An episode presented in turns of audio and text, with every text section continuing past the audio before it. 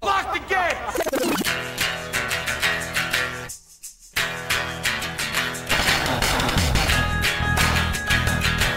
All right, let's do this. How are you, what the fuckers? What the fuck buddies? What the fuckleberry thins? What the fucksters? Oh, shit. I am Mark Marin. This is WTF. Thank you for listening. I appreciate you listening. I uh, I like talking to you. Is that a weird thing to say? I, I like talking to you guys. I think I talk to you really more, you know, on a personal level in terms of what's going on in my life than I do most people and uh, you're you're my you're my friends. I mean, I talk to people here in the garage. I talk to the guys at work. I you know the problem with not having a regular crew of dudes that you hang out with, or if you don't socialize a lot, is that uh, you know you just become too much information guy, and that's who I am, and I've always been that, and it's it's always a, a tricky bit of business putting people in that position everything's okay in my life. Everything's great. Things are are you, you know I'm I'm doing I'm busy. I'm doing the work I want to be doing. Uh, it's creative work. Everything's going great, but I'm an emotional moron. I'm an emotionally crippled guy. I mean, I can talk to you guys. I mean, this is between us. But when it comes to interpersonal relationships, I'm a troubled man.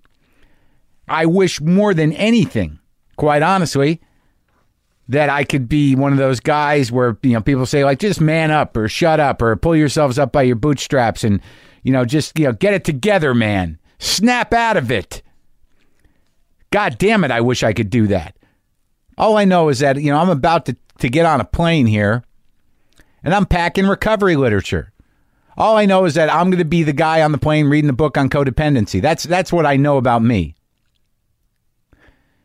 because I get to a certain point and and, and things just get difficult and aggravated and I shut down and I blow up and it's just fucking ridiculous and I'm tired of it. Sorry to dump this on you.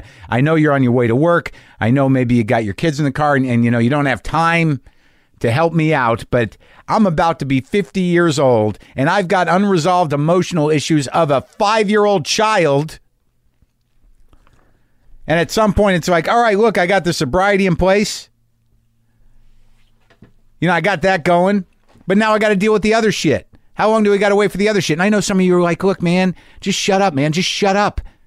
Just, you know, just deal with it. Just deal with it. Look, I envy the people that just have a life.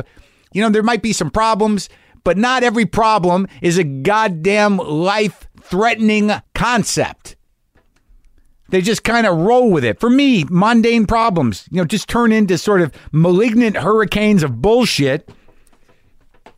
And I'm the guy walking up the street like he's fighting wind because of something that's going on in my head. Are you fucking kidding me? God damn it.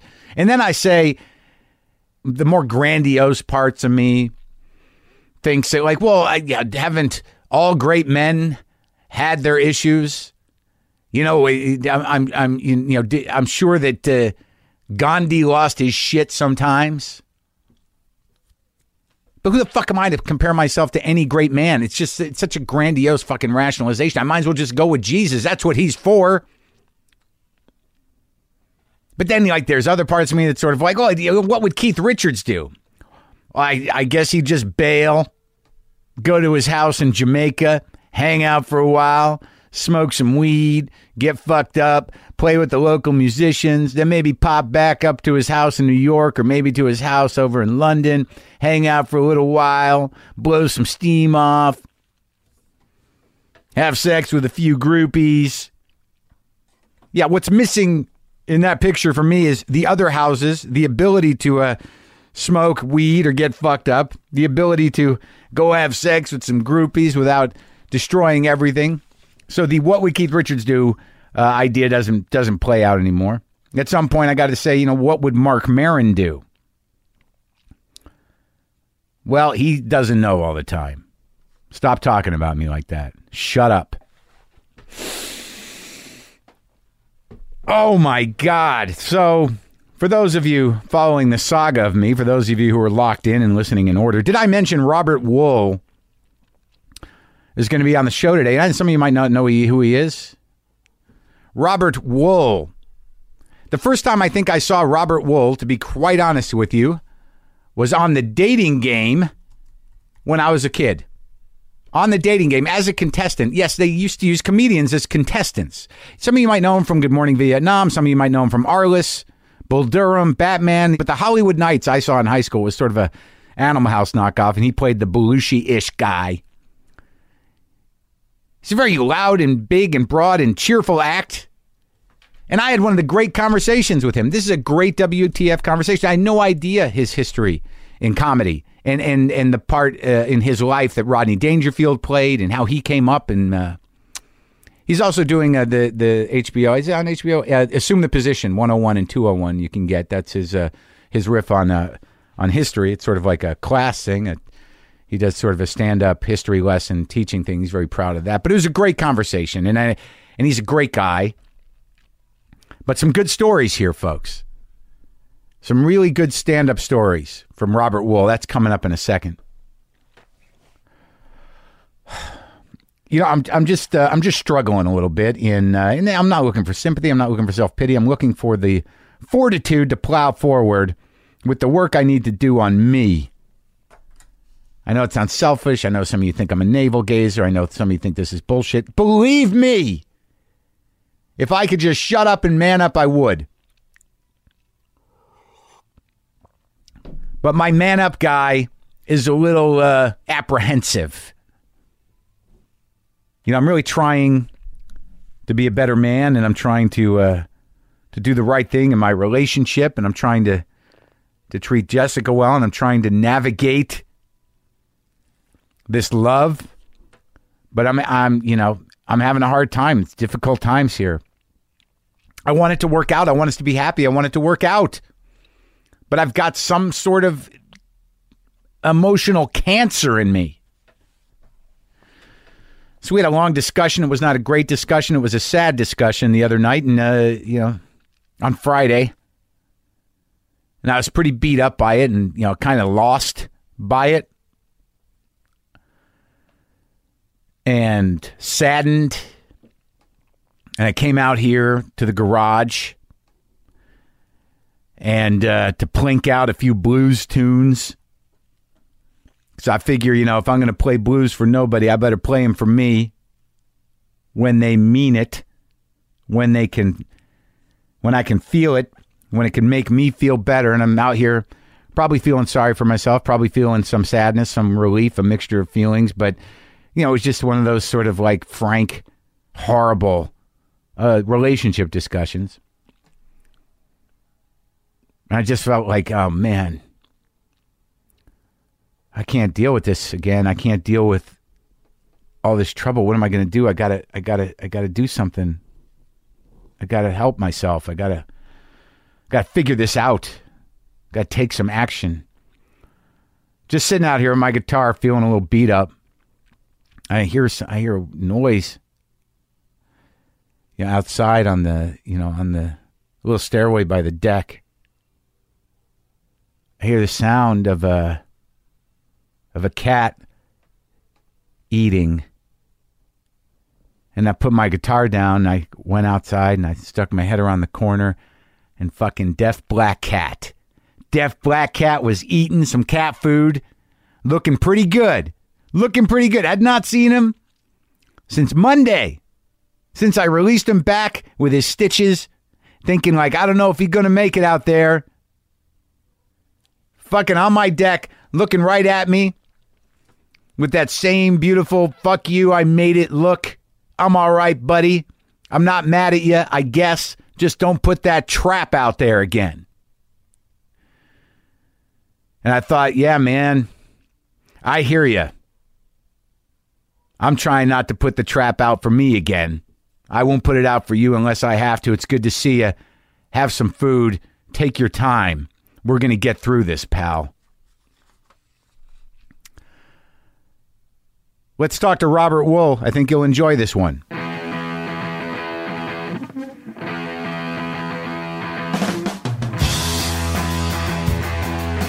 You're a professional. Yeah, I have a radio show tonight I have to do, so I put You- headphones Do on. you? Yeah. What's uh, what's uh, I'm doing a thing for Sirius Radio once a week. I do fantasy baseball for them. What is a you know a, a this is an interesting thing. You know, we'll get back to you know m- my my memories of you in a second, but sports, you live for it. I really don't. I, I it's funny. I've had. I enjoy baseball a lot. I'm a Yeah. big baseball fan. Yeah. Always have been. Yeah. And I enjoy going to sp- a lot of sporting events. I'm not a hockey fan. No. I respect the hockey. Actually, hockey fans are, as my dad used to say, they are the most loyal, the most passionate, the, the the craziest fans in the world. The problem is that there's twenty thousand of them in each city, and no one else gives a shit. at least, at least you know if you didn't grow up with it, I Right. should- if- you know, So but it's sort of like soccer in other places. pretty much. Well, I mean, soccer is very popular everywhere, but here, yeah, soccer seems to be catching on a little bit. more so because people I- are growing up with it, Well, I was just in Portland, and it's crazy up there. right? Uh, with the is that where I was? Portland? Do they have? Yeah, they got a soccer team. Makes sense. The green, they're green. Now now I'm going to get a lot of hate mail from Portland. How can you not know? But people are decked out. They're going. No, it's great. This is just another language to me. Yes, I- I- no, but sports. sports I grew up with. I played sports, uh, mostly intramurals. I wasn't Yeah. like on high school teams or but, but anything. like- you did Arliss, which is about a sports agent. yes, it was about sports. It was a world, but that was not because of. Uh, see, Arliss was About show business to you? It was about a guy doing a job. It Right. was about uh, my my greatest compliment came one time when I was going to a party and I ran into Fran Lebowitz, you Yeah, know, Fran sure, the writer, sure, yeah. and she had her chain smoking and she comes up to me and goes. I hate sports, but I love your show. and I'd say, you know, that's not about sports. It's about characters in the world of Yeah. sports. That's different. Right. I was much, I was much more interested than because most things about sports comes down to the big game, And numbers. And, and sort right? of- and, and that's totally unemotional yeah. the big game, unemotional, eh, crap. I cared about a guy doing his job. Yeah. My father ran a business, so I was interested in a guy running a business. Yeah. How- I was, I was interested in the characters of. Um, the World of sports, for example, the woman who was the choreographer of the Laker girls. Yeah. I was interested in that. Yeah. What's her story? Sure, well, yeah, there's a lot of stories I was there that interested might be interesting. in the guy who was selling peanuts. Sure. You know what's his story? Yeah. You know when he's making you know Yeah. twenty five because I sold when uh, he's loading up the truck. yeah, with his Yeah, peanuts. with his peanuts. Right, and, and then suddenly he can't sell them on the corner. He sold them forever. Sure. I was interested in like um, personal things in the world. I was the athletes themselves had interest. See what it was? It was about a guy who was an agent, and an agent by nature, Yeah. is a parasitic profession. Th- You don't got to tell me. Right, exactly. by nature, it's parasitic. So, So many professions like that, Robert. especially agents.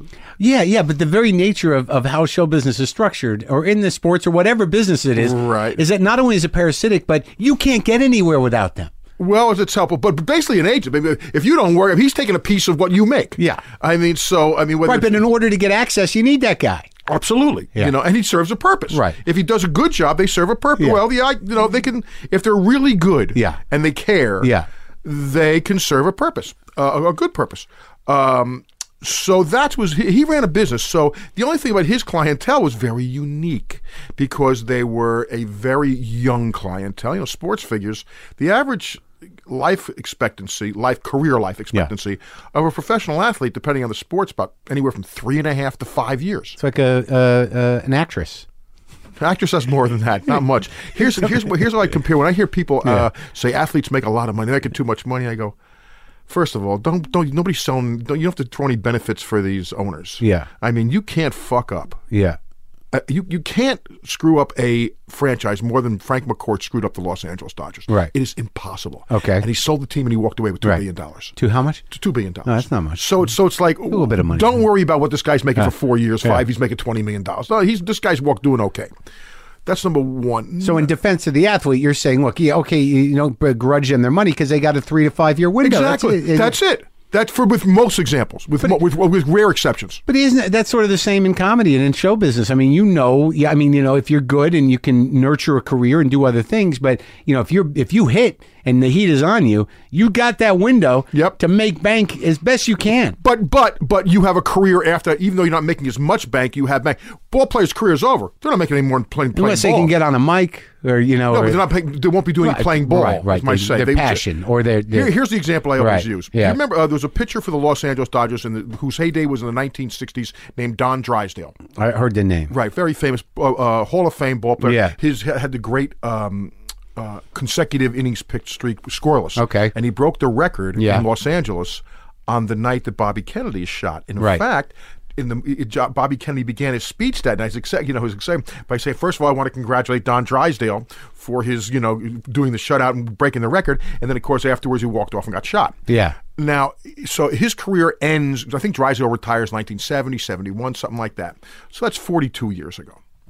On his high school baseball team is Robert Redford. Really? So it gives you an idea a little bit of life expect careers expectancies. Right, right. When Redford's got two movies coming Oh, out that's this the- month. right, that's the- So it's like And you where's get- Drysdale? He's been uh, in, in baseball. He's playing baseball for the big man upstairs for quite a while. now. Oh, Okay. But his career ended in 1970, Right. 71. You know, 40 years later. That's what I'm saying. When these athletes make money, it's for a very short period of But time. do you draw strength from that? I mean, you know, you've been in the racket a long time here. You've been in show business a long time. You know, my experience with you is that, you know, when I was a kid, what year did Hollywood Nights come out? 1980, I shot. I came out here in 79, shot it in 19. It came out I in saw 89. that in high school. Right. Like I went and saw that in high school, and you were hilarious.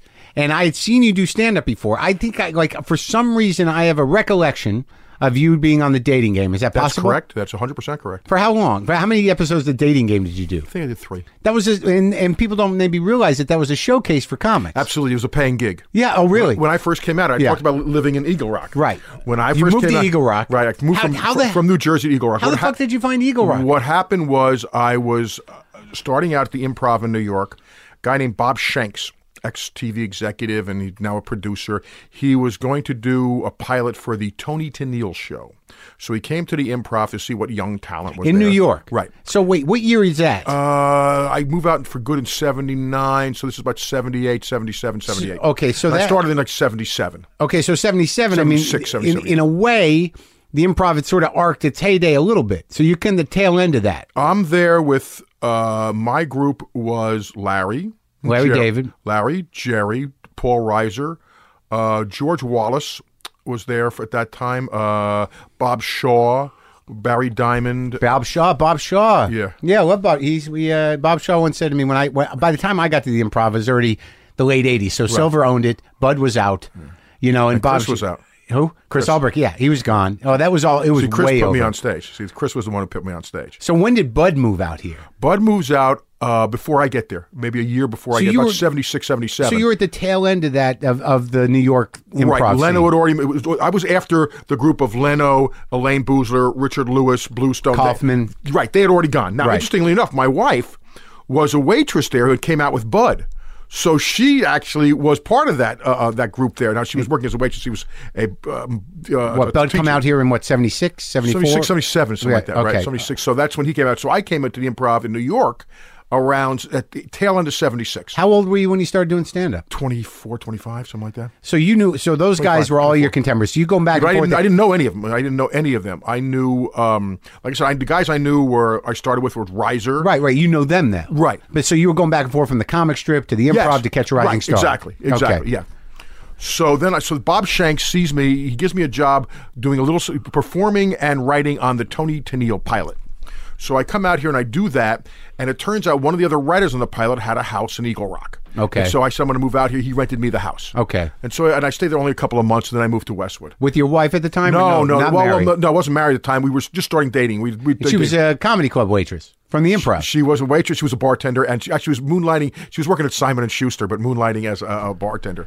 So that scene then, because like I've talked to who have I talked to in here? Yeah, I talked to Jimmy Walker. So you know, you're Right. going to get the generation before you that right, history. that was before me. Yeah, But like it, it- by the time you got in, Richard Lewis is gone too. Lewis is gone too. They're all So gone. that, that whole first generation of what was uh, the the first wave of modern American stand-ups Right, who right. came at, it went. But your generation, which is really the second generation, Seinfeld, Reiser, Wolfberg, you know, all the- right, you know, all- Dennis, uh, uh, uh, Larry. Larry David, Gilbert. Gilbert. So you- so these guys were the guys that you would go to the diner with. Yes, And you know that scene. So they were very aware that comedy was uh, it had blown up. It was a big business. right. Well, it started because what had happened was in the pre- previous years was. Um, Saturday Night Live started and then Mm-hmm. exploded. Robin Williams, no, Robin Williams was about didn't explode yet. He was about to. Uh, Steve Martin had exploded. Right, because that Uh, was when I was in Woody high school. Allen, Annie Hall had exploded, won the Best Picture. So that was the the comedy clubs were starting. Yeah. there weren't many comedy clubs to work then. I mean, oh, Pips and Sheepshead Bay. Sure, and uh, you, you pick up a club in New Jersey, a club here. So And you but did the- that? Oh yeah. Oh sure. Oh sure. yeah. So you were chasing it. sure. Yeah, yeah. so, Like everybody starts that way. Absolutely. So, so how long? And I come out here in January of '79, where Bob Shanks says, "I'm going to get you a deal at Universal. I have a Yeah. deal over there. Come out and get you a holding deal." And do. So I come out. Now I had an advantage in that right off the bat, I started writing for Rodney Dangerfield. I was one of the first. So I In start- New York? yeah. And Rodney was great to me. how old were you? I was about 25, So, 26. so you've been doing comedy a couple years, oh no, no, I'm doing comedy a couple of months. a couple of months, and Rodney sees you. No, I, s- I go to Rodney's dressing. I go to Rodney's dressing room. knock Where? on the door? at Dangerfield's. Yeah. He's still working there. Okay, he's still And- uh, walking around his bathrobe. Yes, Yeah. exactly. And he Yeah. opens the door and uh, he says, "What is it, kid?" And I said, "I got a couple of jokes I wrote for you." And they told me to come here. Yeah. And he goes, "Okay, kid, let me hear them." Yeah. And I'd say, "Okay, I'm all right now, but last week I was in rough shape. You know, a guy comes up to me at the airport. He says, "Loan me five dollars till payday." I say, "When's payday?" He says, "I don't know. You got the job." and he says, "Okay, kid, the jokes are good, but don't do me." and then uh, you know, and then uh, uh, I started did, wrote a couple of jokes, and uh, he did them on the Tonight Show. Yeah. And he would call me. What was great is I work. I did some work with him over the next year or so. Yeah. Uh, and he would try. He liked me. He said, "You're." A, he goes, "You're a good joke editor. You're not an edit." And which, which I have to say, I, I confess, I'm fairly good at that. And he, what he would do is he would leave. He would call my message machine at home when I was I was living in Jersey City at the time. Yeah. And he would call my mes- home, leave a joke on the message machine, and actually pause for the laugh. One He after would- the he other. Would, he would do jokes like, Yeah. He would uh, message me. He goes, hey Bob, what do you think of this one? "Oh, I'll tell you, I worked some rough clubs. You know, I worked Vinny on, on the menu. They had broken leg of lamb. so what do you think? Wait, wa- he why was the you- best. He, He was the was, best. great. But, He was the but- best. wait, what I think, honestly, though, in the big picture, one of the most underappreciated. Without a comedians. doubt. I talk about it all the time. The great comic artists of, I think of, now there's a lot of them. And Yeah. I, I mean, I don't want to li- list them, but when they talk about Pryor and Cosby, uh, Carlin, Rodney, Rod, actually, Rodney starts with Lenny Bruce. He would tell me stories about Jack starting- Roy. Jack yeah, Roy. Yeah, Jack Roy and Joe Ansis. Joe Ansis. I were knew, best right, friends. Right, and Lenny. And right, and do you know Joe Ansis? Yes. you did. Uh, yeah, because of I- Rodney. Okay, well, let, let me ask you a question then. So, uh, and we'll talk about you know uh, you know his importance because I'm I'm a big champion of the legacy of Rodney Dangerfield because Oh, he was the greatest. because you know he was such a heavy-hearted dude and like you know when i first met the guy I, you know like i was a kid but he come i was a doorman at the comedy store but like there was something about he was a real loner in a way Oh, yeah. and and that like you know he didn't feel like he you know he come into it he comes back he doesn't get his big break until he's in his 60s and then like all the dudes that like he seemed it, he didn't seem to be one of the guys he had Oh, his no. own thing and and I think that show business sort of treated him that way in a way and that when he got when you know when he got back to school and that big break in my mind, in, in I would like to think that Rodney's like, oh, fuck you. Well, he See, uh, was like that, yeah. Here was here was the thing about Rodney. Um, he became hot in the mid. He was starting to become hot in the mid seventies because all the tonight he was on the Tonight Show and Carson loved him. And uh, I got to tell you, as a college kid back Yeah. then, we'd watch Rodney. Right. Rodney was like because the jokes were just so fucking good. And the- and but He's the- the, most underappreciated comic writer that I've known in my and the, life. and the delivery system was perfect. The Now- character was so intact. And what's interesting is when you listen to his early comedy albums, Yeah. Mm-hmm. you know, like The Loner. I think his first one is The Loner. He's not doing the same thing. He's storytelling. He's a Right. brilliant storyteller. But then he, he, when you ask him about what happened, he said it was after The Godfather, and The Godfather they had all this stuff about respect, respect. yeah. And so he's one day said, "I got no respect," and he, that hooked on. He said, "I started to do bang." It was like he was like doing rock and roll in the sense of like he would have these wonderful stories. You ever hear the story of how he got his name? It's a monologue Oh. about I'll tell you. So, so one time I, I uh, a guy comes to see me. He goes, you know, you got a good show, but it's your name. And he goes, well, what's? I go, what? What's in a name? He goes, what? He goes, what's in a name? Shakespeare said that. The guy said. You gonna listen to me? You're gonna listen to your friends. You know, it's like he would do jokes. He goes, "I got a name for you." He goes, "What's a name? The, a name that when somebody hears it, they'll say it, be saying it forever." He goes, "What's the name?" He goes, "Rodney Dangerfield." And he goes, "Rodney Dangerfield." He goes, "See, you're saying it already." so he goes, "Listen, try it out for two weeks, but do me a favor, don't give it a bad name." And he comes back later, and he about two weeks later, and he goes, uh, uh, "Rodney Dangerfield," and he, he goes, "Oh," he, he goes, "Who?" Yeah, That's just who. And he goes, Rodney Dangerfield goes, oh yeah, Shakespeare's friend. You know, it's- so he told these wonderful stories. Yeah, I mean, yeah. just so smart. And I've so never hip. seen that record. Oh, it's great. I think it's the original one called The Loner. But then he started talking about. He said, "You go on." It was then it was like he knew the attention span. He said one-liners, bang, Yeah. bang, and he said, and he, and he goes, his whole thing was when you go on the Tonight Show, you got to do damage. Yeah. that was his thing. Do Yeah. damage. Yeah. So he would have his thing, and he knew he was going to have thirty-two jokes. He had it written out in his legal pad. Yeah. which jokes, and we'd go over the whole routine, and you know which was going to be panel, which was Yeah. going to be so and so, and of course, and, and he he was a craftsman in that way, and he loved young comics who had something to say. Yeah. He had no patience for comics who were just your bland observational comics. Right. Just- And he goes, I remember he would heckle him. He would he would come back and he would come because you know Roddy's a big pothead. Yeah. He would say, Bob, the problem with you is you don't keep your pipe clean. Yeah. You got to keep your pipe clean. you know. So okay, I'll work on it. So uh, so Rodney uh, he would come into the he'd come and he'd hang out at the improv. Yeah. He'd sit in the back, get you know a couple- In New York. uh, yeah, a couple of drinks and everything. And then the comic come on, and if he did say he was thinking, you know you know, what's with the color green? The guy would come up. What's with the color green? Everything is green. Green means go. Mm, And Dangerfield would start heckling. He goes, he goes, or he'd say, you know, when you go to the supermarket and do this, something like that. And then Rodney would say, come on, man, tell me a joke. tell me a joke. Next, you're going to tell me where I buy my fucking shoes. so he was, so he brings me out here. So Rodney brought me out here in about 19. Hmm. So how long did you write for him? About a year or so, but I was always there when he asked me to, you know, do a little So that was really, you know, that was your first show business job Absolutely. outside of Yeah. comedy, and you Yeah. sought him My out. First job, the first thing I wrote was because I was writing comedy down when I went to college, but that was in Texas. And then I came back and I wrote. Stiller and Mira uh, had a little five-minute interstitial programming show on WNBC in New York, and I wrote a sketch that they bought for a couple hundred bucks. That was my first gig, and I first met Ben there. oh, really? Ben had when he was a kid? yeah, Ben was like 13, 12, I don't know. So, um, but then Rodney, you know, gave, And you sought him out because you loved him. I was a huge fan. and Yeah. I thought I could write for him. Yeah. So then um, I went to Rodney, and Rodney brought me out with Before him. you moved out here. Yeah, he was going to do the Tonight Show. He brought me out here, and he introduced me to people, Mitzi at the, at the comedy store. So I came in. I came in with a leg up. Yeah. because Rodney had done it. So Right. that's how I got out here. From there on, I get some nice spots. I'm doing well. A casting director sees me. I audition for Hollywood Nights. I get Hollywood Nights. That's how that happened. Yeah, So you grew up in Jersey? Mm-hmm. And what was it? What was that life like? Just a Suburbia, New Jersey, Union, New Jersey. union. Which is interesting because what's funny about it is I, I knew I wanted to get out of there. I always wanted to make films. I always wanted to be a storyteller. Always wanted to make, be a filmmaker. And I always enjoyed writing. Union's right by Jersey City, right? No, it's it's Union by City. the ton. By That's the, Union City. Oh, okay. Then So there's- wait- Union is about 20 miles from New York City. What Uh, county? Uh, Union County. okay. And what's interesting, it's this you know a very mixed town, mixed ethnic town, big time. Uh, and what's what's funny is I got out, and I never thought I always wanted to get out of the union. And I liked it. I had a great time growing up for the most. Part. I didn't like high school, but I had a good time. It was a good life, you know. And uh, what's interesting is two. uh, It's like two other comics came from Union after Who? me.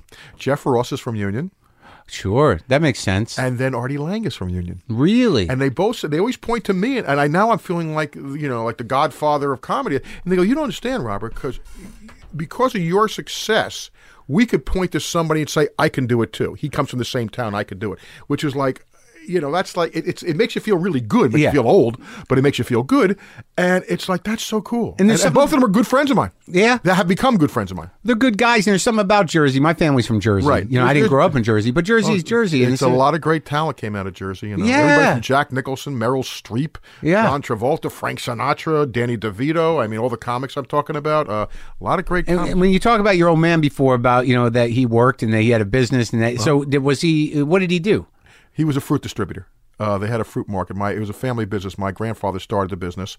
He wa- they um, uh, down in Newark in the Newark Farmers Market. They were fruit distributors. They were the middlemen between say Sunkist and A and P in the markets. Okay. they were the distributors. So he had between- trucks. Oh yeah, there are a lot of trucks. Yeah. and uh, my father went was a um, grew up. His father was tough on him. His father was very tough on him. It was a family business. My dad either wanted to be a writer or a in, in finance. Interestingly enough, my brother's in finance, and depending, depending on who you ask, I became a writer. Uh-huh. And so Was he- was your so your grandfather did he start like with humble beginnings, immigrant, like he had his own He, wa- fruit he stand or wasn't what? a, did- no, he wasn't an immigrant. I mean, people were over here for a while. I, I, they came from Kiev Mm-hmm. originally, but uh, they were over here for a while. He and his brother they started Wall Brothers Produce, and which is still around today. It's a very successful business. Uh, it's still around. Not our family's not involved anymore, but it, it's still around. Uh, and um, so He started that. My father goes to World War II and he comes back. And, you know, he got married, had three kids right Yeah, away, yeah. ga- gained 50 pounds, and was miserable every day in his life going to work. But it, he was funny. but my dad was funny. My dad could tell jokes. He loved jokes. So you He- grew up with the, you know, You like love I, I brought comics. some oranges. You not really, yeah, but not really. That wasn't that much because he was up. He was uh, he was there so early in the morning. I didn't see him in the early part of my life because he had to be at the, his dad was tough on him. He had he had to be at like the the buyers like in the mo- at these docks at like Right. eight six o'clock in the morning in New York. Oh, God. And then he came home like six seven o'clock at night. Now it, as a guy. As it went on, he became a partner, and then my grandfather dies, and the hours became cra- better. So was he supportive of Well, that's you? a great and- Uh-huh. story. My mother was very supportive because she knew what I wanted to do. My father had a good heart in the sense that he knew there was money to be made in show business. Right. He didn't quite understand me going to New York at midnight every night so I can go on stage for nothing. Yeah, But sure, my yeah. but my mother um my mother supported that. He she said, "Let him chase his dream." In the meantime, I went to the American Bartender Academy so I could have a bartender's license. You know, I never used it, but Did you, you got it though. yeah, but I've never used it because I started Is that making s- money. I started actually Is supporting. that something myself. you have to update every year and take a test? I, I, I wouldn't know how to make. I got hundred on the test. Wouldn't know how to make a drink in my life. but like, if you went into, I got a bartender's license. This, this is out of Well, date. a couple We- things happened which was interesting. One is when I was in college, me and Yeah. my buddy would always watch the twenty thousand dollar pyramid. Right. Mm-hmm. And I would play along with this thing. I said, I think I can beat this thing. So I auditioned to go on this show, and I won. So That twenty. That who was hosting then? uh, Dick Clark. that really was he was there then. Oh yeah, and Sandy Duncan was my. I have a clip of it. I showed him my one man show, Uh-huh. and uh, and I win, and and so that gave me. T- and by the way, I win. I'm just starting at the improv then. So suddenly in New York. So Yeah, they so- shot it in New York. Yeah. Okay. So suddenly I won this twenty thousand. So it's like, oh, Robert won the twenty thousand dollar pyramid. That's very impressive. Yeah. So uh, so that was good. So what was funny is my dad was uh, and my mother were vacationing. Yeah. Uh, in Florida, and like I said, my dad up to this point was you know very he, he didn't say anything about he was didn't know what I was going to do. My mother had been supportive, but that night that it aired. Uh, April 21st, 1977, uh, it, which was my mother's birthday, uh, it aired, and my, everybody who was staying at the hotel who would sit around and watch it with my dad, you gathered everybody around. Yeah, yeah. He bought champagne for everybody, right? Yeah, yeah. And he watched it, and I went on TV, and I said, "Dad, did you place any bets or anything like that?" Yeah. And uh, he said they told his mother that my, my mother that night, uh, you know, maybe he's just he's going to make it in this business. And he went to bed that night, died in his sleep Your father that night. Yeah, after the twenty thousand. Yeah. yeah. Oh, it's it's that's heart, a- it's that's a tough heartbreaking. Yeah. That was a tough one. In certain ways, however, I have to confess, my dad was pretty controlling guy.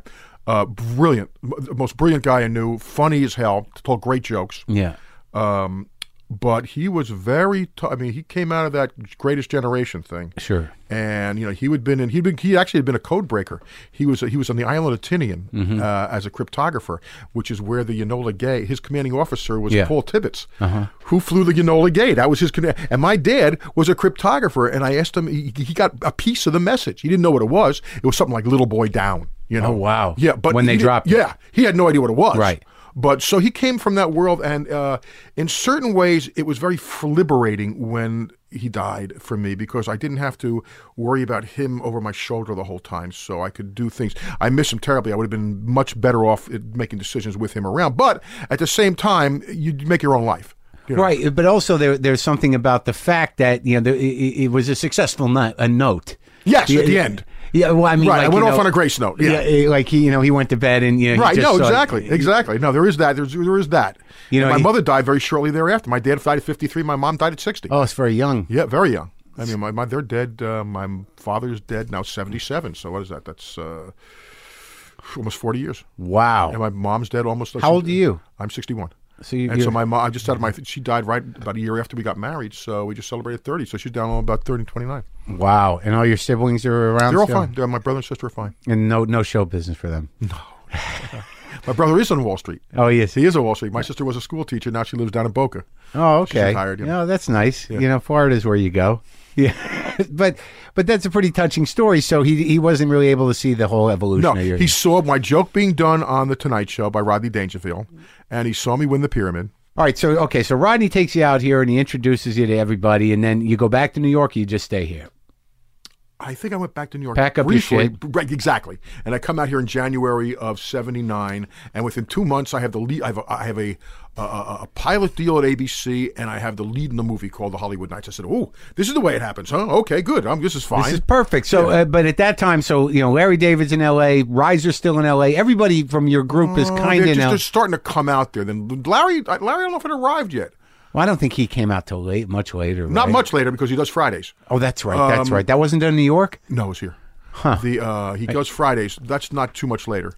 Um, so I came out. I was only I was only at the Improv about a year, less than a year. In New York. Yeah. So And you'd only Chris- been doing comedy how long? About a year. really? That's all I did. It was actually I came out. I did- really developed an act very quickly and very, uh, and it went very well. And I was working my ass off. I would do three shows a night. I'd do every club, and I was just home. Uh, I think who was it? Larry Miller, who was another one, and Jerry called me the machine. Yeah. I just said I just excuse went out there. I was very tunnel focused. I mean, I, great. I mean, I was just We had a very. I mean, I remember seeing you then because you were intense. You Yeah. were sweaty. Yeah. There was a mile a minute. Yeah. And you just kept hitting. yeah, Yeah. yeah. And did you do comedy out when you got out here? Well, yes, sure I did. Now the thing was that I um, realized that back then, okay, I my whole gameplay wasn't to do the Tonight Show. That wasn't the be all and end all for me. It was Johnny Carson, the Tonight Show. Okay. it was a great avenue, Yeah. to do everything because it was the Tonight Show with Johnny Carson. Can't negate that. But because the guy, I think his name was Jim McCauley, was the booker. back booker, then. yeah. and, and he was doing his job, I suppose, um, because he wanted, you know, his job was to what does Johnny like? Yeah. be fair.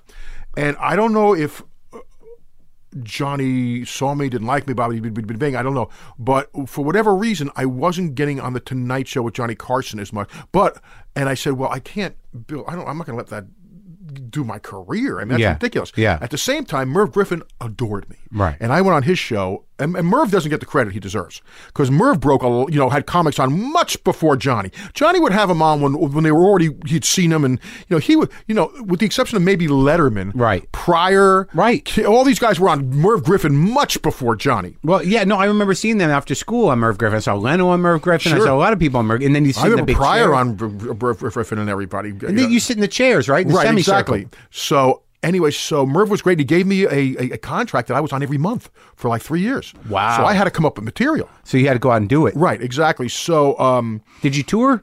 Yeah, sure. I did all the clubs, absolutely. And then I was, you know, I, and then because after Hollywood Nights, that comes out, and uh, it wasn't like I got a lot of film work. I didn't get any film work for a couple of years, uh, and then so I was touring and writing. You know, I was always writing. But it did. It, it, it popped up your uh, your visibility. and yes, your- your- yeah, they your could book tickets me up. as New Bomb Turk from Hollywood Nights and stuff like that. Right, and that was sort of like, that was on the on the on the. It came after Animal House, right? Yes. See, the thing about Hollywood Nights, it comes out. Hollywood Nights comes out in 1980. It's a cross between, as they wanted to say, American Graffiti and Animal House. Right. That's how they sold it. Right. And what's interesting is that it was one of the first movies when HBO starts to become popular. They started. They put Animal, They put Hollywood Nights on, and they ran the shit out of it. Yeah. So people and fathers would watch it with their sons. I hear that all the time. You know, my Right. dad used to watch with me. Yeah. What's interesting now is it's a generation later. Yeah. And when it comes on, the sons who Watch have now it. grown up I watched it with my father. are, are, are watching it with their sons. Right. You know, so that's kind of cool. Yeah. Uh, there was a you know, there was a punk rock band named New Bomb Turk, my character's name. Uh, it, it was very cool. So so that so I'm writing all during that time. At, all at the same time, I hooked on um, I remember the line. I've had this taste in my mouth before. take a little wang to it. You got a little wang to cause, Right. Yeah, yeah. Who you peed got- in the who- he, you uh, peed in the punch. Right, and uh, at the same time, in like in the early '80s, also at the same time I did Hollywood Nights, the Zucker brothers came and saw me because they wanted me to audition for Airplane. Yeah. I didn't get the part, but then they started this TV series called Police Squad, and they asked me to be a writer on it. So I did that for the two months that we had the job because they took it right off the air. But it was a great, you know, it was a great. Again, the whole, you know, one experience learns to another. But it, it's interesting that- because uh, y- you know, a- again, when you have a generation of comics, and you know, you you went to movies, you know, you adapted to movies quicker and, and pr- really probably uniquely out of that generation uh, uh, in a way that was very successful. And a lot of those guys didn't. Was there any sort of weird sort of tension of like, you know, well, you know, Robert's getting away from comedy, or you know, he's not doing Thought enough. about it. Never thought about it. I- Yeah. I, don't. th- I don't think ever. I never wanted to be a- an old-time stand-up comic. I mean, Yeah. that was never a goal of mine. To me, I was using stand-up comedy as an. I came from theater, so to me, but I had this huge background in film, and I love comedy. But you loved Rodney Dangerfield, and you I knew love comedy. you knew the gig. I knew every comic. I mean, I could tell you the routines of Pryor and Yeah. and, uh, and Pryor and and Klein Yeah. and Alan King, who is very overlooked now. People forget how great Alan King was. He's kind of an, a dick. He might have been a dick, but you, when you watch him, Yeah. you watch the routines. Well, he was very important for for sort of uh, updating and moving the Jewish sensibility to the suburbs. That you know that you now had More a, than you know, that, the anger when he would go. Remember, people forget. I watched these- survived by his wife. That's a great routine. But I'm talking about when he would come on and go after the airlines. Yeah. and go after the insurance companies Yeah. and name names Yeah. and get sued and they, they dropped all his suits and he go out and you realize how this is ballsy Yeah. he would go after stuff like that Yeah. you know so So he doesn't get the respect he deserves. no, not from a comedic standpoint. no, for- yeah, he could be tough. There's no question about it. I remember one time I was doing, uh, I was working in Atlantic City, uh, and we were, I was doing the top. There were two shows a night. It was, uh, I was opening for, I think Melissa Manchester in the f- or the Temps or something like that. Hmm. Yeah. The first show, and he was doing the second show. Yeah. So we'd switch dressing rooms and Right. everything. And he sees me, and he, I'm with my college, my. Um, you know, childhood friend. He says, "Come on into the room," and Alan could drink. So Alan starts Gin, right? I forgot what. Yeah, yeah, yeah. So Alan starts pa- and starts telling me all his business details with my buddy. He says they wanted me to do this for thirty thousand. I said, "What am I going to do?" I go, "I'm going to get my kid here. What do I give a shit about you?" But he just went on and just opened up. Okay, he needed somebody to talk to. But okay, so I came. So I came, so I came because of my background in theater. My Where did ba- you do that in college? yeah, but I always loved theater. Yeah. I always loved theater, uh, and I love structure. You know, I was into you know so uh, because and I was a film you know but sort of like not a major but, but I'm a film aficionado Yeah, yeah. big time. So I had all this comedy background as Right. far as that goes. So I knew you know how to do that you know so i had a background in that so when i came out I- in fact because i was successful in films i think it hurt me a little bit it hurt because my ego that i didn't do more tv Hmm. because at the end of the day tv is what's more important It- that's something it, In terms of making a living. in terms of a lot of everything in terms of tv reaches so many people Right. you, you can be a tv star but have a bomb film you go back to do tv nobody cares you know you're right. you're in the movies you have a bomb film then you got to start what, what am i going to do Yeah. you know And you uh, felt that happen to you? well yeah But you were in big movies. I, mean, no, that, that comes later. That comes a little later. Uh, Right. I was very fortunate because there was a period between, let's say, 1981 to about 85. I don't Yeah. really work much in films. I did a couple of t- guest spots on TV. I don't work much. I get a break. were you, in- af- was it a nervous time? I mean, I was on the road writing, and I was on the I was doing stand up all the time. I was uh, doing clubs, and I was writing. I would you're carry, making I a- would you're carry making around a this living. Huge K Pro computer with me, Yeah. which could never get on an airline anymore Yeah. nowadays.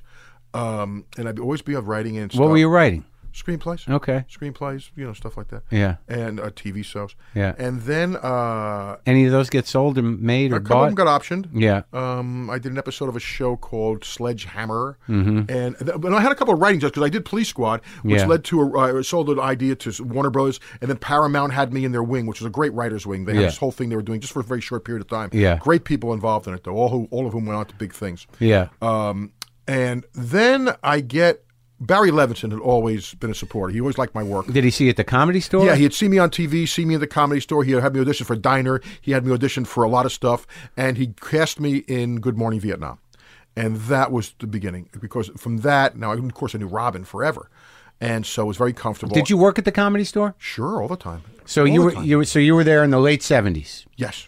And- well, very late seventies. I come in seventy nine. right? Yes. So it's so like se- early 70s, 80s. early 80s. So that's when you know, like Jim Carrey's there and Robin Williams there, Yes. and, and Roseanne Barr is I coming saw Jim around. Carrey, believe it or not, in Toronto. Yeah. I was doing, I think, Mark Ridley's Comedy Castle in Detroit, Uh-huh. and I went to Toronto for something, and I saw on a builder, you know, some master of impression, Jim Carrey. So Did you know then that he was No. that he was a, No. some sort of inspired No, no, no, no. no. madman of I'll tell, comedy? you, I'll tell you what's interesting though. Okay, now I went to school at the University of Houston. yeah, So I went back down there for something, and a bunch of my friends had started a comedy club down there, and of course I had been in the which movie. club? Uh, it was called the Houston Comedy Connection, or Uh-huh. maybe something like that. Whatever it's called. Not the Laugh Stop. No, no, no, no. That was where I was working, probably. Yeah. But uh, but they had the comedy connection, and my friends were, uh, you know, a guy named Steve Epstein, and he had his friends. I think Steve Jimmy Epstein. Pineapple, yes, Jimmy Epi. Pineapple and well, Riley Barber. Right, right, right. Well, Epi and I were college classmates. Oh, okay. Okay, so And he was part of the original Outlaws. right, exactly. Uh, so I go down there in Yeah. like 1981, Yeah. and I see two guys down there. Yeah. Uh, one of whom I had no idea how young he was was Hicks, Yeah, and Hicks, I said, "Boy, this guy's 16, good." 17. Ah, yeah, Max. Yeah. Right. And the other guy Yeah. is Kinnison. Yeah. You know, and Yeah. the two of them. Right. So that's why I first meet them down there. You know, before they move out here, before anybody, and I go, boy, they're saying something down here. Yeah, yeah. Kind of cool, those two guys. Well, yeah. I mean, I was at the was that called the comedy workshop? or Comedy the- Workshop. That's yeah. what it was. That's so what it that was. was your friend's place. Yeah. Because that was a It was pretty one of- famous yeah, place. yeah, yeah. It was- You know, for all those guys. Yeah. Yeah. Carl LeBeau too. Yes, yes, they were all there.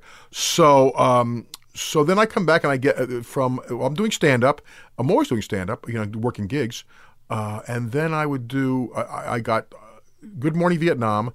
Then I audition and get right after. Right after I get um, Bull Durham. Burl Durham. But so let's talk about the, the Good Morning Vietnam thing because so Levinson, who I think started as a comic somehow, Yeah, he was a comedy team with Rudy DeLuca. and did you remember seeing them? Oh, no. That was before. That was early comedy store stuff. Yeah, that, that's for me. So okay, so Levinson sees you and he casts you in this thing, and you had a relationship with Robin before that. Yes.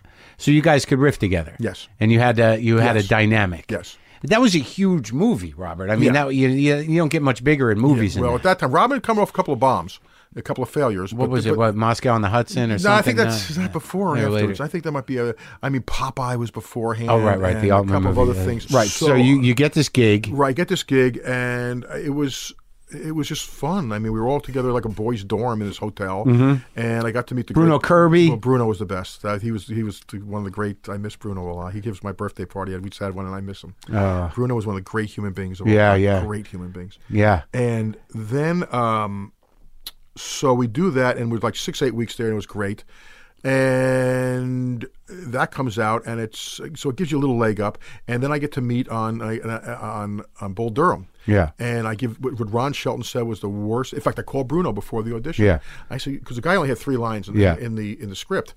And I said, I'm a pitching coach, and he gave me the, the key to it. He says, he goes, it seems to me, Bruno said, if the manager in- in- goes up, he goes up with his pitching coach. He usually takes the pitching coach with him. Yeah. So I said, I got it. I'm a yes man. Yeah. That's all I had to know. Yeah, yeah, yeah. So I played it like that, and I started improvising during the audition. And Ron Shelton said, "Worst audition I have ever seen in my life." I said, "That was the worst audition I've ever seen." The casting director apologized for bringing me in. He goes, "That's fine. Hire him immediately." He says because what he can bring, I can't get. He goes, he's going to bring a th- so, and then that began the relationship with me and Ron Shelton, which led to a couple other projects. And then right after, and then it, before the movie opened up, we were watching Bull Durham in the screening, and Tim Burton came to see it.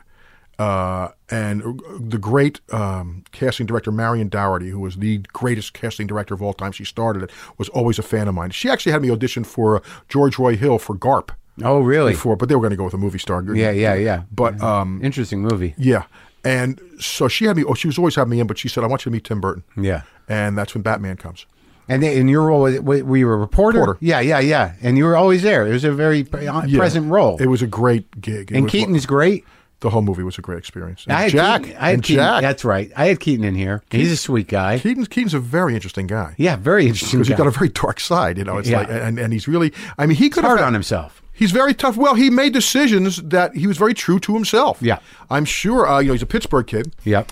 And, um, But do you remember seeing him as a stand-up? yes. Yeah. Yes, He's and we, good. We, we knew each other a little bit as Yeah. a stand-up, not much. Yeah. but I saw him a couple of times. In fact, when Tim said we went out when we went out to dinner one time at, in, during in London during Batman, he said, "Who's going to play the uh, reporter?" And he said, "I got this guy Robert Wool," and he'd only seen me a couple of times. and He went.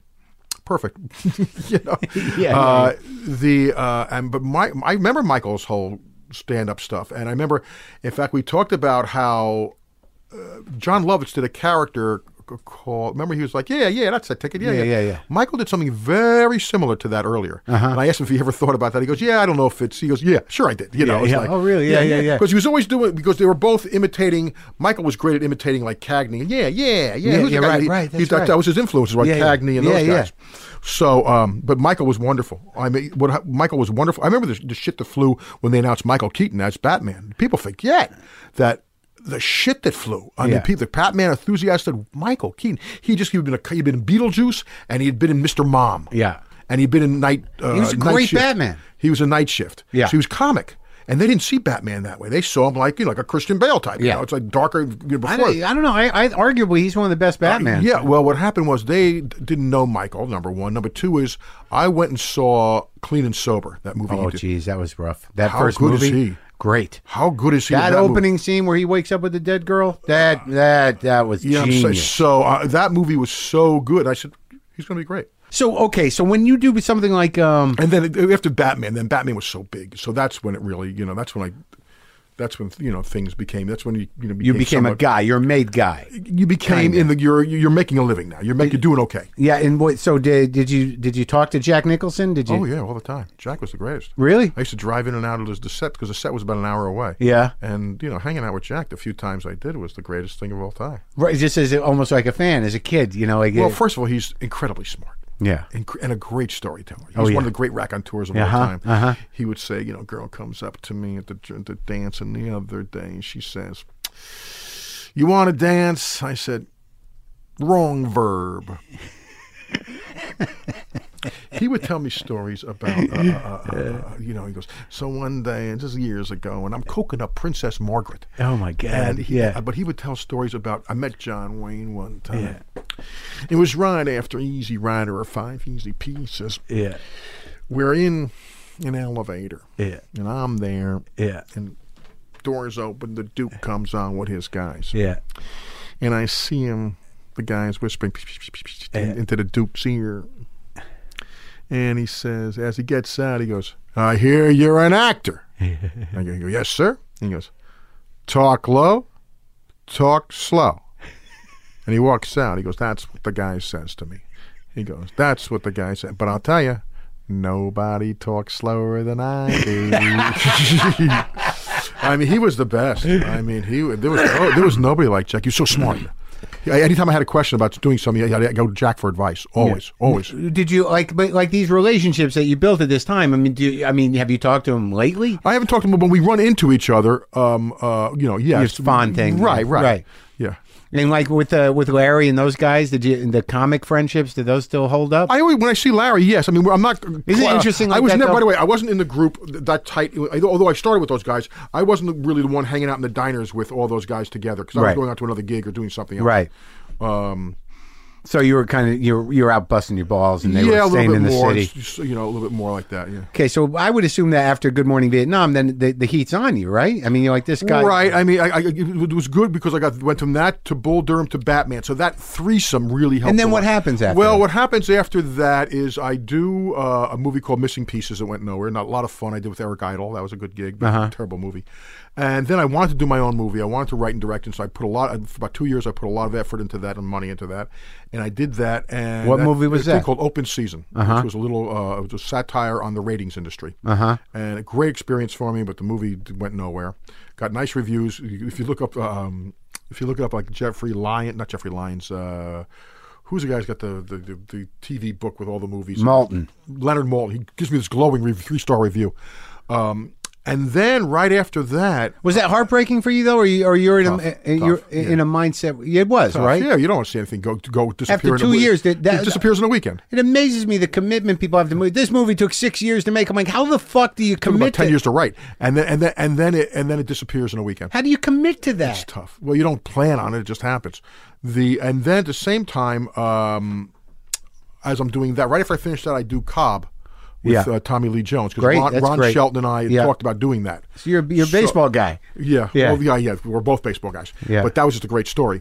So right after that, so I knew the uh, Cobb was going to open, but Did I- all right, right? not behind. Oh, really? Hmm. Ter- terribly financially. Uh, the but right after that, I had written a pilot. Before that, I'd written the the, pi- the pilot for Arliss, Mm-hmm. and that changed a lot of things because that's a TV series and it was on HBO, and it was Albrecht.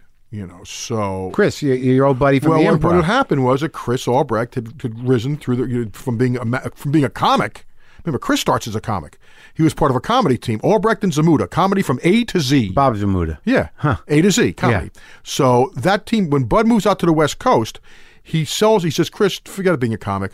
You should be a manager." So he sells Chris a piece of the, of the club, and Chris manages the club. He puts me on stage, so uh, I always delivered for him. Yeah. So Chris then becomes an agent, and then he be- work gets over at HBO, and he we I write the pilot for Arliss, and we rewrote it. And Fu- Michael Fuchs at the time would not give me a green light. He was the head of HBO. He was then. the head of HBO. Would not give me the green light for the show. Why? Because he had done First and Ten. That was the first series at HBO, which was with O.J. Simpson of all people. Yeah. And Delta Burke, and it was like a TNA thing, and they were sort of embarrassed by it. Uh-huh. And he thought, here comes another sports thing. And I go, Yeah. this is not going to be that. Uh-huh. And um, so he gets fired, and Chris says, I don't know anything about sports, but I trust Robert, and I, and I think this is funny. So he gave me the go ahead. And then we were on there for seven seasons. Of course, we were always the stepchild there, but you know we developed a huge Why? following. Because Carolyn came in, and you. No, Carolyn was always there. The reason we were a stepchild is that A was sports. That I learned that you know, that the people have a great antipathy. There's a certain part of the people population, especially the critical population in sports, uh, who have a great antipathy towards sports. Uh-huh. Sports it wasn't as big now then as it is now. Right. Uh, that's number one. Number two is uh, we just became because then they had Step, uh, Sex and the City came on, and then they had Sex and the City, and they had The Sopranos, Yeah. and they had uh, uh, Six Feet Under. and It's sort of a heyday for Well, this was the heyday. Yeah. And we were the first one out of the box, but we were always, and they kept moving us. We were never in one position at the same. Then finally, they put us after Sex and the City. And whereas we, uh, we people say, well, that doesn't make sense putting these two. And I go, just leave it there. And what happened was that whereas in the beginning, we would get like 27% women and 63% male, by the end of the run, seven years later, we're 53% women. Because I knew I had Sex in the City ahead of me getting these huge numbers. I, I didn't want to lose any more of the audience than I had. It was Yeah. a basically female audience, so I pushed the part of Sandra Oh as as Rita, the secretary, and I pushed her character, and I knew she was my conduit to that. So I gave her a larger role, and that and that worked. And then people got into the show, like the Fran Lebowitz story, and uh, and that was just great. I mean, that was But that's very clever political thinking on your part. That's real show business thinking. that's just smart thinking. I mean, it's just if, I got if I got an audience here, if I lose that audience, they're going to move me again.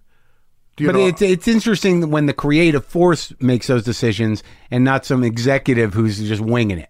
Like if somebody came to you and said, it made the show better. "Oh well, that's great," but, but it also came from you. But I, Yeah. I wonder if somebody said, "We need more of the girl." In that moment, would you be like, "That's not what the show's about"? No, no, no. no, I, I, maybe, maybe. I Yeah. don't know. I don't know. But but I didn't. But it wasn't about that. She was a character in the world of sports, as far as I was. Because what's interesting is one of the big agents, who Yeah. uh, sports agents in town here, who helped me. His assistant actually went to high school with me. Uh, now I didn't see. I didn't base anything on the character on that. But I just said, what's her life like? What's her? It'd be like it's like Peggy in Mad Men. Yeah. Do you know? It, it's. Uh, uh, yeah, I get it. yeah. But, you- but when you found yourself in this situation where you, you know you're doing these big movies and you had a, a few uh, you know other people's movies that go didn't go well, and you had this horrendous disappointment with your own movie, that you know in those times, you know what what propelled you not to crumble? I mean, you know, I have to. Well, I assume- was working. I, I remember that was the hardest thing I ever did was we're doing Arliss because we first of all, unlike again the step before Arliss, I mean, you, you had this movie two years into it, and then it craps out. How, were- how were you not we like? were oh, already this we, is- we were already shoot, about to shoot the pilot, so I didn't have time to, and I knew. Oh, that. well, yeah, that was I didn't have fortunate. time. That was fortunate. So you didn't It have a- was a, very a fortunate. dark period of like, what the fuck am I doing? Right, right, right. Do you know what I mean? Right. It's, it crapped out on me. Right, right, right, right. We Was just it? got to keep going. I mean, that's that's that's the one thing about being sports, and when you're in sports, especially baseball. Yeah. baseball is a very long season. Yeah. I use analogies like this. Yeah. baseball, unlike football, which uh, we got, uh, it's like baseball's 162 games. Yeah. you got another game tomorrow. Yeah. it's got another game tomorrow. it's like I would go on the road. I remember I for- I forgot the name of the, the the female comic I was with, and she was we were on the road together, Uh-huh. and she was bummed out after a set she had done. Yeah. And I said, "What are you all bummed out about? You got another- you got another you got another show tomorrow." And she goes, "I go, you guys got to let it go and you know work for the next show." And she said, "I can't believe. oh, I hope I never have that attitude to take." I said, "It's the only attitude to take." I said, "Otherwise, you're going to drive yourself crazy." Now, I, I mean, I, I'm not saying you shouldn't make the corrections, make the adjustments, but don't beat yourself up. You got another show tomorrow. You know, it's like you, you get the rest of the week to worry Yeah, but about. I'm it. not sure. I don't think that way. And I think it's very good advice what you're giving. But I, I think that there's something about the comedic sensibility or, or fundamental insecurity that, you know, some of us get a lot out of beating the shit out of ourselves. Yeah, well, we all do. I Yeah. mean, that, that that goes with this, the, the nature, but it Yeah. is a profession. See, again, it goes back to my father running a business. Okay. See, it's the other thing too. Is if I come from like I always make jokes that my father was Republican, my mom was a Democrat. You know, it's like so I I, I- I see both sides. I know both sides politically are full of shit. Yeah. But I understand running a business, and you know, the, the- you know, it's show business, the artistic side versus the business side. Uh-huh. So I, yeah, that's the balance. You- And, and of course, the baseball thing is great because you have to do another show tomorrow. No matter how good the show was today, you got to do another one tomorrow. Yeah. You know, so and and the people won't care. But it's it's exactly that struggle that, you know, you and I have both seen people that crumble. And it's exactly We all do it. Yeah, d- it- you you can't help but carry your influences. Sure, I look at early parts of myself and I'm like, you know, I thought I was Hicks, and you know, or I, I you know I was influenced by you, that. You talked about you, me in the beginning, mile a minute. It was Rodney. It was Woody. It was Alan King again. It was you know I can see all of them. Yeah. Until you develop your own style. yeah, I, c- I couldn't see those in you really. I mean, now Right. Not now. Yeah, yeah, yeah, Not yeah. now, but you could early for sure. Okay, so you know you had the arc with Arliss. Right. And Orlis happens, and Orlis is incredibly hard work, but Orlis is the best gig of all time because I'm making a movie a week. I'm Yeah. making little movies. and it was great. So that that winds down, and then and then we're, we're, what are you confronted with? Then you confront. What are you doing next? what am I going to do next? You got a game tomorrow. yeah, exactly. I got a But game. I gotta figure out what the that's- game is. You know, and then I come. I up guess that's the hardest part about your analogy, isn't it? What's yeah? where- got- where we- is the game? yeah. so I so I did so I did some stand up, and I didn't want to do that because I'll, I'll tell you, I stopped doing stand up for the most part because I just hate drunks. Yeah. I gotta tell you, I don't like dealing with drunks. Yeah. I, I don't like being around drunks for the most part. I just don't like. I don't drink. Yeah. so I, I just don't like drunks for the most part. Right. So I came. I was with Albrecht, and I said, Chris, I got an idea about doing something with history. Mm-hmm. I said I could do something with history where I could make and then bring it to today. Yeah. And so he says, okay. He goes, the one thing I know about this is you cannot develop the show. You just got to shoot it. Yeah. It's like develop your stand up act. Yeah. So I came up with this idea and I started workshopping these monologues all around Los Angeles. I told the kids at the colleges, if you stay and listen to me for an hour afterwards, I'll give you free pizza. So we would come in with the pizza. And so You we- come. To, you go to classes. I would go to college classes all the time, and basically, I'm building. It was my, that was my comedy clubs. I was building the monologue, and Uh-huh. then I shot this thing called "Assume the Position" with Mr. Wall. Right, right. I saw that. It was great. But but what, what? Tell me about this workshopping process. So I would would you, Uh-huh. go. We would go- we would put together material and with graphics and stuff. Who'd like you that. call? Who'd you call? That said, I, "Can well, I take hired over a kid to produce it. I had my well, I had my partners. It was a couple people wrote on it. Alan Steven was one guy who wrote on the-" it. Alan Steven. I, I remember him from the comedy yeah, store. yeah. Alan worked on those the first one. Uh, Rebecca Reynolds, who I knew from Arliss and I knew from the Improv, Uh-huh. and then I hired a kid who was suggested to me by HBO, twenty three year old kid to produce named Will Reiser, Mm-hmm. who um, in the middle of this, uh, great kid, and in the middle of the first show, gets sick and he develops cancer. And I couldn't believe it. And he says, he goes, yeah, yeah, because I got something on my back or something. It's really weird. And I go, do you know what it is? No, but I got, I think they're going to biopsy it. And he says, so his girlfriend, his girl, he's got to go to Cedar Sinai and be there at six o'clock in the morning. His girlfriend lives across the street, who's an actress. Uh-huh. And he said, listen, I got to be here at six o'clock in the morning. I'm going to crash at your house tonight. And she says, you know, I got an audition in the morning. Might not be a good idea. Here's a guy going in for cancer surgery. Good And the girlfriend. actress says, I got an audition tomorrow Yeah. more story. Yeah. He ha- he's fine. He has to do everything else. I said, you know, Will, you ought to write about this a little bit, right?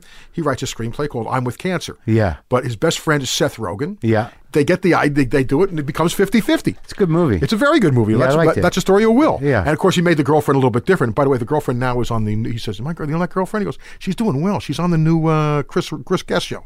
oh, really? Yeah. So we do that, and what happens is we were going to shoot a 10 minute presentation pilot or a 15 minute presentation pilot for HBO. Uh-huh. But But how'd you organize the the colleges? I mean, you just you talk to a teacher, or you No, go- you- Will would go ahead and they'd find out we'd go to a community college, we'd go to USC, we'd Yeah. go to UCLA, and I'd basically be sitting in a room just talking. Yeah. And I'd seeing what are they responding to? What do they know? What don't they know? Uh-huh. Because I can't do something, I can't tell a story about history and saying, but what you don't know is if you don't know the story to begin with. Right. You can't say, well, here's a story, but what you don't know. You know, that yeah, doesn't right. work. That doesn't work. so what was the angle of the The the? angle was that history was pop culture, Uh-huh. and I could show how pop culture i- is history. It affects history through through the. And I, and I told the story about Yeah. Christopher Columbus and the world is round. I told the uh, Paul Revere story about how Paul Revere gets credit for something he didn't do. Yeah. and just just stuff like that, and Yeah. having fun and and having a point because otherwise I'm just you know debunking myths, which wasn't my point. Right. So we The point was, in a broad sense, to to get people engaged with history. Right. And so what I d- we did is we wound up. I, I worked with. I went to Sheila Nevins, who was Sure. a documentary The person doc- at yeah, HBO, HBO, who I've yeah. known forever. She put me in touch and with the Penny Bakers, the great D.A. Penny Baker The documentary, documentary guys. And yeah. so we went to NYU. Yeah. And we just, I said, you know, if we can, sh- if we're going to do a ten minute pilot, if I'm going to shoot ten minutes, I might as well shoot thirty. I Yeah, yeah, shoot yeah. forty. Yeah, just shoot the So whole we thing. shot it. So we shot like forty five minutes, forty minutes in real, in, in a real. It was NYU. s- You know, we did two or three shows. We cut them together 'cause as long as I wore the same outfit, I Uh-huh. Sure. knew con- continuity would never be a problem. yeah. And so we cut together, and everybody said, "This is really good. This is really good." And Chris says, Chris sees and goes, "It's really good. I don't know what to do with it." I go, "Chris, put it on the air." We never cleared anything. Yeah. So I had to when I get clearances. I go, "Put it on the air as a special. Just put it on the air." They put it on, and it's the best reviewed thing I've ever done in my life. I mean, every to this day, people stop me left and right about it. So he goes, "Do another one. I want to see." He goes, "Can you do a series of this?" I go, "Chris, there's a lot of history." So, he- so he he said, "Can you do another?" So I do the second one. Yeah. Just before it airs, Chris gets fired. Has the incident in Las Vegas and gets fired. The new regime comes in, and it's again the best. Re- the, the research report. They, re, they you know research. They test everything. The research reports on these shows is the best research report you've ever seen in your life. It's Yeah. In the as I say, the top two boxes of like eighty nine percent in every demographic ca- demographic category. Yeah. So, but the new regime comes in. This isn't their business model. They don't want to do it. So now I said, Is okay, that let's- when Carolyn stepped up, or yeah, how did that well, work? Ca- it wasn't Carolyn because no, it wasn't. It's a really Carolyn. temporary thing. Yeah, but it was, it- they hired the new regime. It was Michael Lombardo and the whole people. And they're, they're good, and they're still my friends. Yeah. Uh, and I have this deal with them, you know. So at the time, but they just never went ahead and with greenlit. it. I'm still trying to get this thing because every day of my life somebody stops me about this show. So I've been trying to do that for a while now to get that to another network.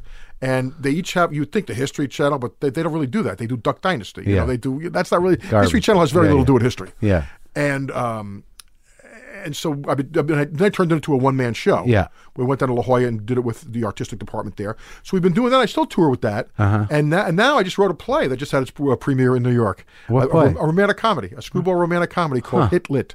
Uh, H-I-T-L-I-T, which is a mistaken identity comedy. It's a satire on publishing, uh-huh. and I got again great reviews. So we're gonna looks like we're gonna be moving it within the next year or so to Broadway or in some way, shape, or form. Really? So no, so I got to direct that. So that was great, and uh, so that's that's pretty much you know that's pretty much it up to now, I guess. so that's it. But it's very exciting that you know you're a guy like I don't talk to a lot of guys like this that you know you had you know a tremendous amount of success and and then you just kept plugging along and then you had another different thing happen for yourself and then you you tried something that you you've tried things that didn't work out and you just keep pushing and you're excited. You have a very good disposition about this shit. You have to. I mean, believe me. You know, if my wife would tell you other stuff, me me bitching and moaning and stuff like Yeah, that. yeah. But what's the option? I mean, what's the alternative? At this point, You there's know, no plan you know, B, you right? know, exactly. You know, I'm, I'm not. You know. You know. I, it's. You know. Did you ever think about really teaching? No. no. well, I can do yes. I, you know, I'm doing the serious radio show. I, know, I did a radio show for two years too. I did a Westwood One sports talk show, which was not a very good experience in the sense that it was just, you know, I like sports. I don't want to talk about it all the time. That'll ruin it. For, that'll ruin anything for you. I, you know, if, we, if it was movies, I could deal with that. Sure. Uh, if I could do a, a- an eclectic show like a Charlie Rose thing, I'd love that. Right, but keeping up with stats every day. Yeah, And, yeah. and of course, it's all about fantasy football, and I'm not, and I'm- I'm not into fantasy oh, it's football. not your fantasy thing. baseball, yes, Uh-huh. but not fantasy football. The uh, I do the show on Wednesday nights on Sirius, which is fun. I do it with a partner, but that's a goof. Yeah. there's no money in that. Yeah. So you go for the next gig, and I put myself into a head now where I said, well, okay, you know, I'm 61, and you know the demographics of this business are real, and you just got to do. You know, unlike others, I haven't pissed away the money yeah. and uh, so you look for the next project. The You're next, practical. yeah, but well, again, my father's business side of this thing. you But know. also, they, I think some people are just like that. You sort of like it's a comic sensibility too. If you don't have a huge ego, it's sort of like I don't know when I'm going to get the next money. yeah, exactly, true. You know, something like that. Yeah, You know, it's- I- I- it's- you know, my, it's- my wife is is great. I mean, we've been married. We celebrated last week was our thirtieth wedding anniversary. That's a miracle. You know, uh, and we you know, I've been with you an hour. I don't know how she does it. Yeah, exactly. It's a joke. Exactly. That's- I totally get it. And, and I'm a dog. We have no kids. Yeah. And uh, and we have dogs. Yeah. Uh-huh. And we travel everywhere with. I travel everywhere. My dog's been to Paris six times. I mean, we go everywhere. I mean, I travel. I love. You know, I have. A Where's place that in New York. movie? Uh, We have a a place Dog's in New Day York. in Uh-huh. Paris. You're- Where's you're- the- oh, she knows French. Le woof woof zibba wow. come on. I mean, I've got three generations of dogs. yeah. Uh, You're a cat person. yeah, I grew up with dogs. I Yeah, get it. I mean, yeah. I just you know, unconditional love. Yeah. and, and so I'm, I'm. Oh, I'm also I'm going to re. Um, I, when I did the play the other day, Mm. uh, a, a mystery author, big mystery author, grew up, Mm-hmm. Yeah. grew up in New Jersey. Yeah. T- we were born in the same hospital. It turns out we don't know how we found. We Which can't- hospital? Beth Israel Hospital in Newark, New Jersey. I was born in Jersey City. Margaret Haig. Okay, Yeah. so the he comes to the show, and I say to him, I, I, "It looks like I'm going to be adapting one of his books now because I like to do that. I love adapting stuff. I, am good at that. I'm good at putting together puzzles, like Rodney said, Uh-huh. and adapting. So it's it's very cool. I'm looking forward to that. Now you know you, keep, you know Rodney seems to be this current through your spirit. You know, like uh, like because you refer to like you know Rodney said you know I'm good at puzzles. Do you miss guys like that? I mean, do you ever think about it? Well, you miss. Remember, everything's so generational. Uh, when you're younger, your influences are all over the place. Are easy. You don't have the responsibilities. I miss Rodney. Sure. I mean, I just miss Rodney for. Did you the keep funny- up with him through the whole yeah, oh. time? always, always. In fact, I spoke to him. He said um, somebody told me I was the last when he. I visited him in the hospital. He was in a coma, and I left a note that I was there. I spoke to him before he went in for the last operation Uh-huh. on the phone, and he said he goes and I said. How long are you supposed to be in there? He goes, Well, it all depends. If everything goes well, about a half an hour.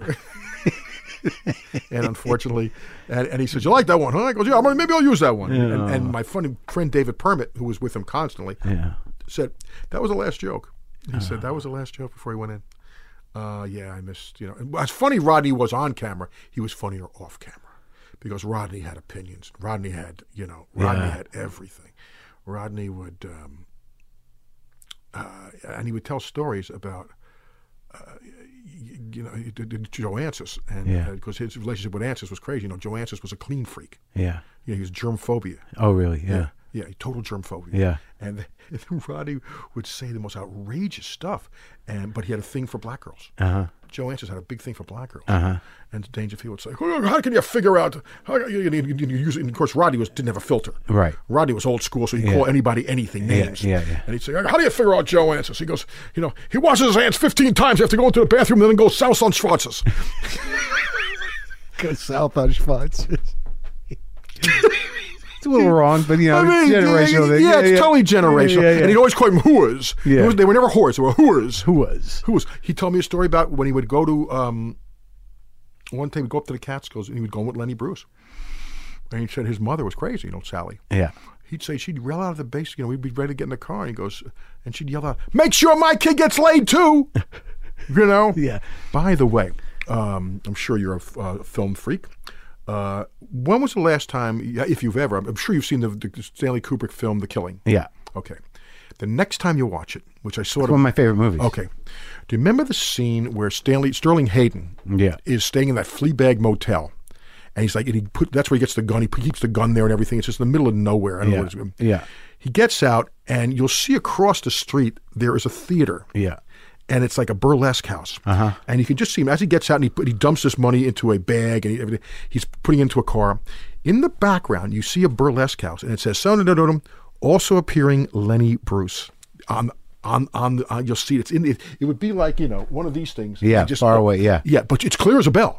It's clear as a bell. You can read it, but it had to be somewhere like on Western or something like Uh-huh. that. And Probably not even Westerns. That's too nice, you know. But it was like something like that. And I said, "Oh, that's cool. Yeah. that's very. cool. That's a great Yeah, tidbit. Yeah, watch it next time. You, you, will see. You see it. It comes up twice in the movie. That's that moment. It's outside the motel. I'm going to look for that. But that moment when that money starts blowing away. Oh, it's a great movie. And when when uh, you know, when I don't remember what the woman says, but you know, are we going to run for it? or Whatever. He goes, what difference does it make? Yeah, no, that's a great. The Killing. I show it to my uh, a couple of my nephews who are really into film. Ah. It's great. because uh, to s- give them appreciation because they see Pulp Fiction and you can tell where Pulp Fiction playing with time comes from. Right. is is the Killing. Yeah, it's an amazing, movie. terrific and it's movie. like it's not, you know, it was a studio thing that he did, so it doesn't really you know, always fall into the the the Kubrick.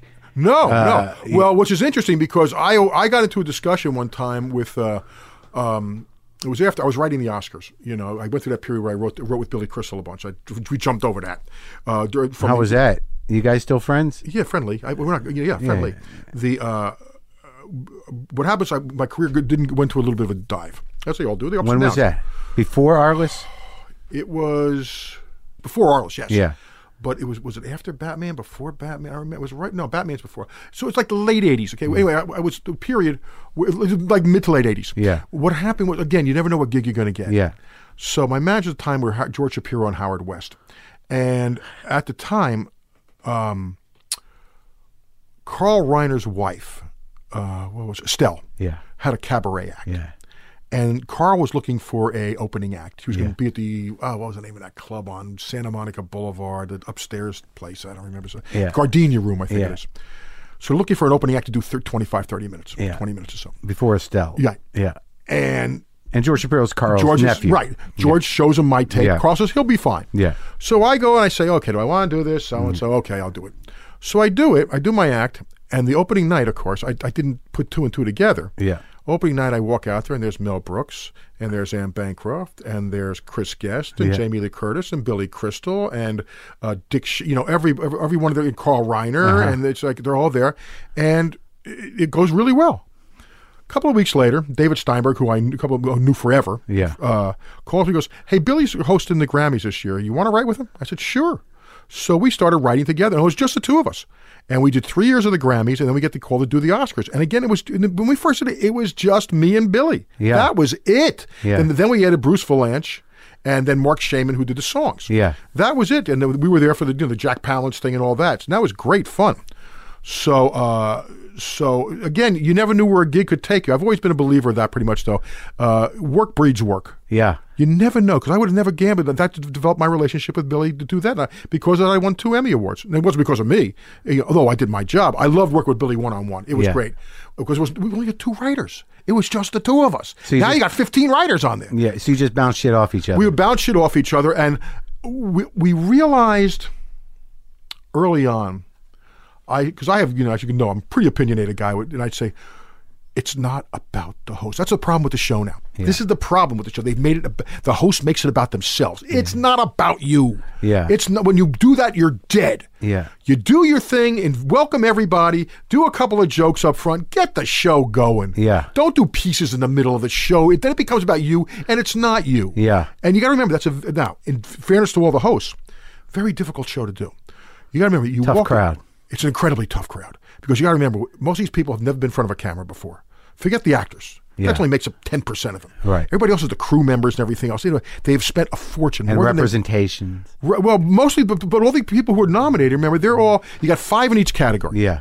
So you got they got between their between their wives and everything. That's ten. It costs a fortune to go to the Oscars. Yeah. They have to get their, their gowns and everything else. Yeah. And the other thing is also is with each category Uh-huh. that goes by, you got four losers who are pissed off. Yeah. And pretending not to be pissed off. Yeah, and it, and then they want then there's a bar, so they start to get drunk. So with each category that goes by, you got eighty percent more who are losers. Right. you know, they want to get out of it because you can't pee. You sit there for hours, and people don't realize how pissed off people are. There, they want to get out of there. Yeah. and so and it lasts in It's three like hours. 20, it could be 20 people with every lose who wants to get out. of it. Exactly. It's, you know, it's at Unless least, they're up for at least multiple- four, but a lot multiple- of times you can have like three or four people in a category, and especially in the crafts category. Yeah. So you've got all that, and you got their people up there. Yeah. You know, and they've got bought tickets for And it. It's they're like, cost uh, a lot of money. yeah. So they just want to get to the party. They want to get drunk. They want to go pee and everything. So it's a tough, tough crowd to do. It's a tough show to do. At the Oscars themselves, and I'm a member of the Academy, it's very difficult because they won't. See, I always treat it as the way to treat this show is you are coming to our party. Yeah.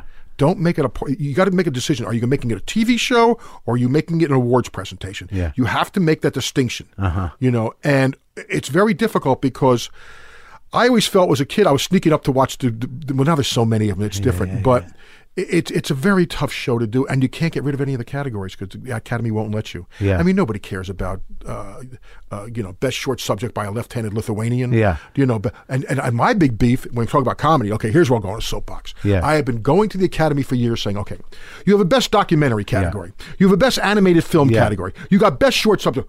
Comedy is a different animal. Why don't we have a best comedy? Why don't we why don't we have the best comedy? And the true reason that they don't they'll say this, that, and the other about it. The real reason is because the Golden Globes do it. And God forbid you should take an idea from the Golden Globes if you're the Academy. And who the fuck gives a shit anymore?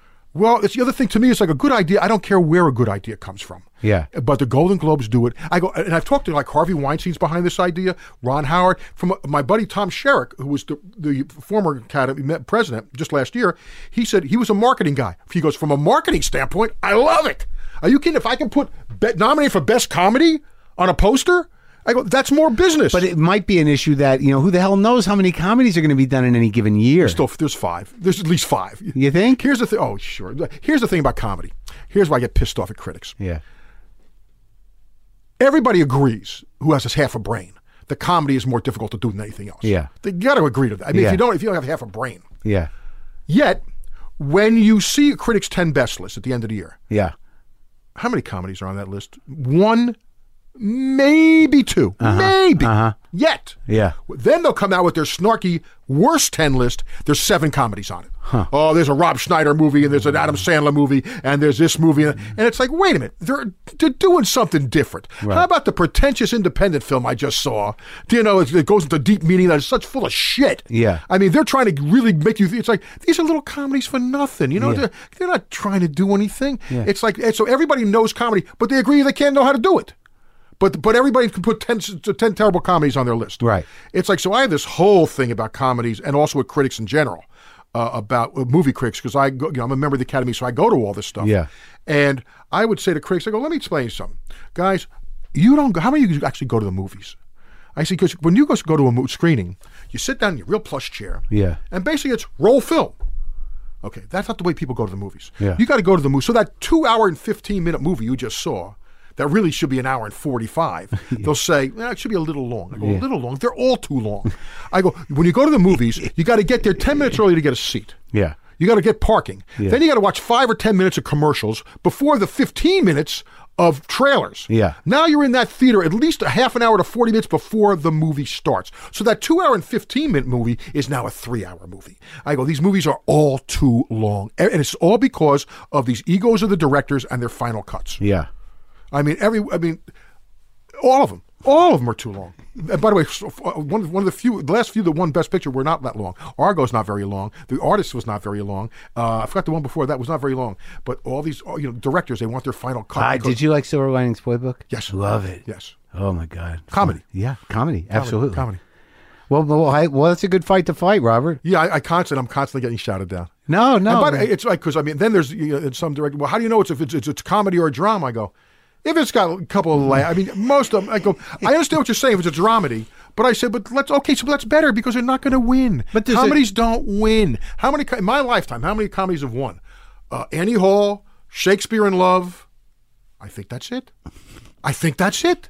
so you're saying that there is a prejudice. It's not by na- it's, it, there. It, there is a prejudice by nature because you know, like Woody Allen used to say, when you do good drama, you sit at the big boys' table. Yeah. So it's not by it's not intent. It's just that we take things that are just serious more seriously Yeah. than comedy, which I'll, I'll fight that battle all the time, all the time. I appreciate you being out there on that battlefield. oh, I'm, I'm, I'm, that's, that'll be my battle to the day I die. well, thanks, Robert. Well, you're welcome.